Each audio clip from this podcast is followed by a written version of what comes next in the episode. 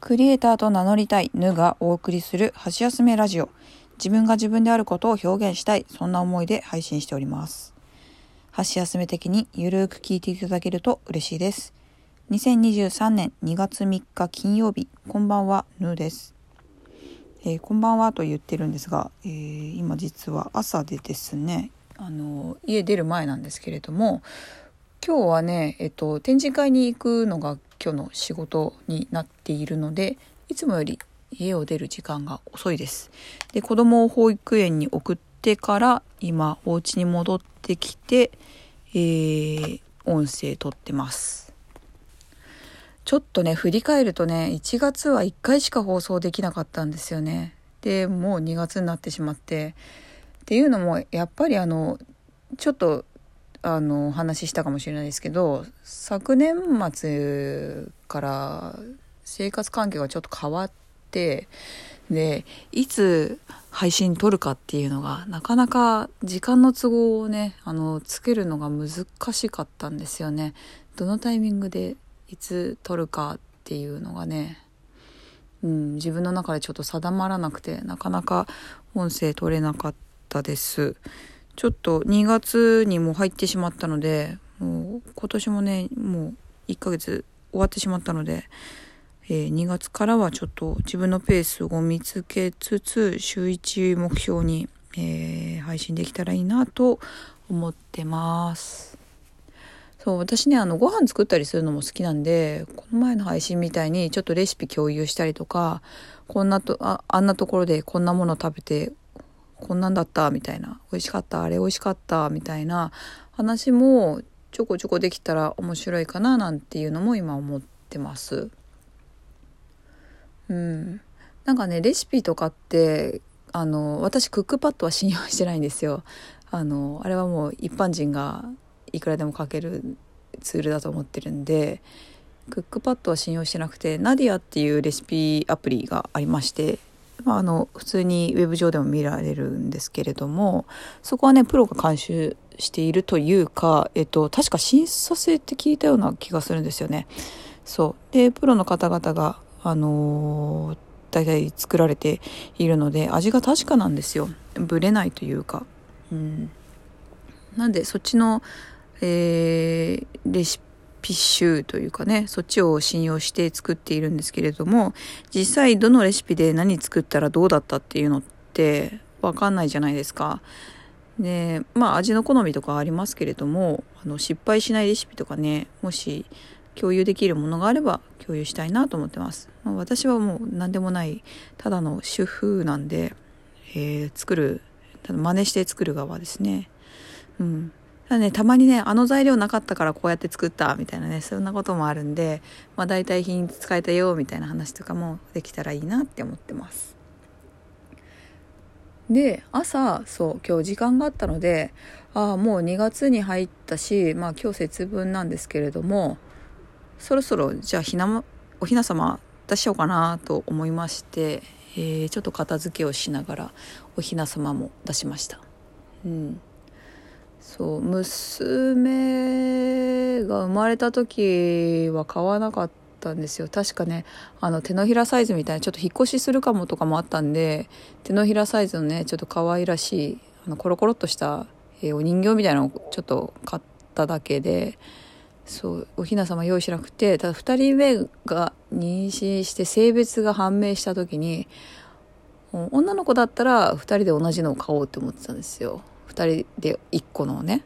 そう。でも性別が別だったんですよ。下の子は息子だって分かったんでもう諦めて潔くじゃあどっちも買うわってなったんですよね。あの5月人形とね。そう。まあそんな思い出もありつつおひなさんは割とうちはもうさっと出しちゃいますね。そう。で3月3日でおひな様あー終わればすぐにしまって次5月人形出してますねいつも。うん。1ヶ月ぐらい出してたらねいいかななんて思ってるんですけど。ここのねあのおひな様とか5月人形とかっていつ出すのが正しいっていうのを調べたこと確かにないなって思ったんですけどご存知だったりしますかね、うん、私全然知識がなくてまあ、早め早めに出してればいいのかななんて思ってるんですけど。早めに出してね早めに片付けてしまえばいいのかななんてね思ってます。はい。なんかねおひな様ずっと出しててしまわないと、えー、結婚行く、えー、お嫁さんに行くのが遅くなるみたいな、うん、習わし？言い伝え？っていうのもありますけどね。どうなんですかね。うん。私はおひな様出してた記憶ないんですよね子供の頃。いやまあ小さい時ねやってくれてたのかもしれないんですけど、まあ、でもうちも引っ越ししたりが結構あった家なんで、まあ、引っ越しのどっかの引っ越しのタイミングで、うん、はい、破棄しちゃったのかなみたいな風には思いますけど。おひな様ってね出すと嬉しいんですかね？ちょっとそこら辺私はあんまりそういう感覚がないのでわかんないんですけど。はい。あとね、2月といえばね、もう一個、バレンタインのシーズン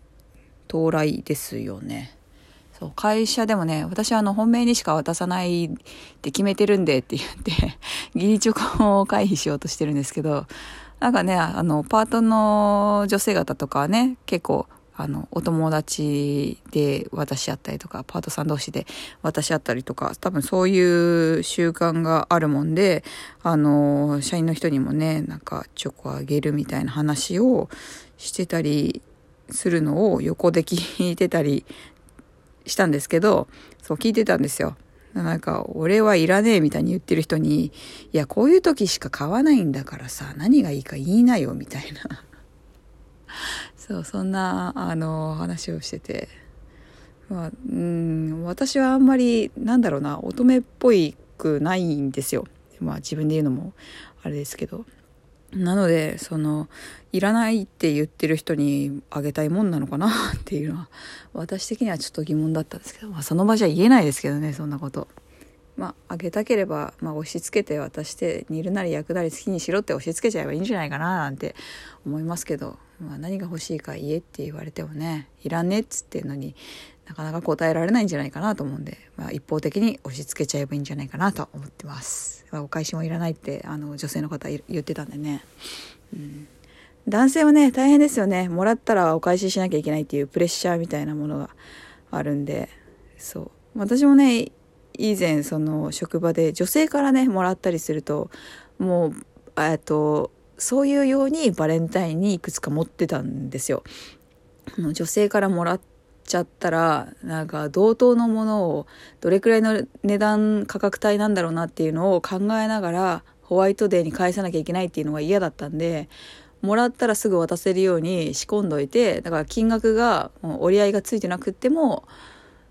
まあ用意してたものだったらそりゃ差が出てもしょうがないよねみたいな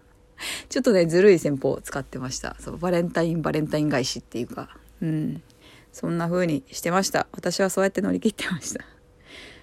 もう去年はちょっと巻き込まれて、えー、バレンタイン渡さなきゃいけなくなっちゃったんですよ。そう職場のね女性に。巻き込まれてっていう言い方も悪いですね。はい。ただまあ選ぶのは楽しいんですけどね。そう。そういうの見てたり選んだり自分に送ったりっていうのはすごく楽しいと思うんですけどなんかお返し困っちゃう男性がいるって思うと、まあ、ねどうなのかなっていう。だから女子も男子も関係なく配るぐらいのそういうラフな感じだったらいいんじゃないかなと思うんですけど。まあこれは価値観の問題だと思いますがどうなんですかね。このジェンダーレスの令和においてバレンタインというものの立ち位置もちょっと気になるところではあります。はい。取り留めのない話になってしまいましたが、またね、2月もバレンタインの時期とかにね、どんな過ごし方しましたみたいな話とかもまたできたらいいなと思ってます。今日も聞いてくださいましてありがとうございました。ではまた次回よろしくお願いします。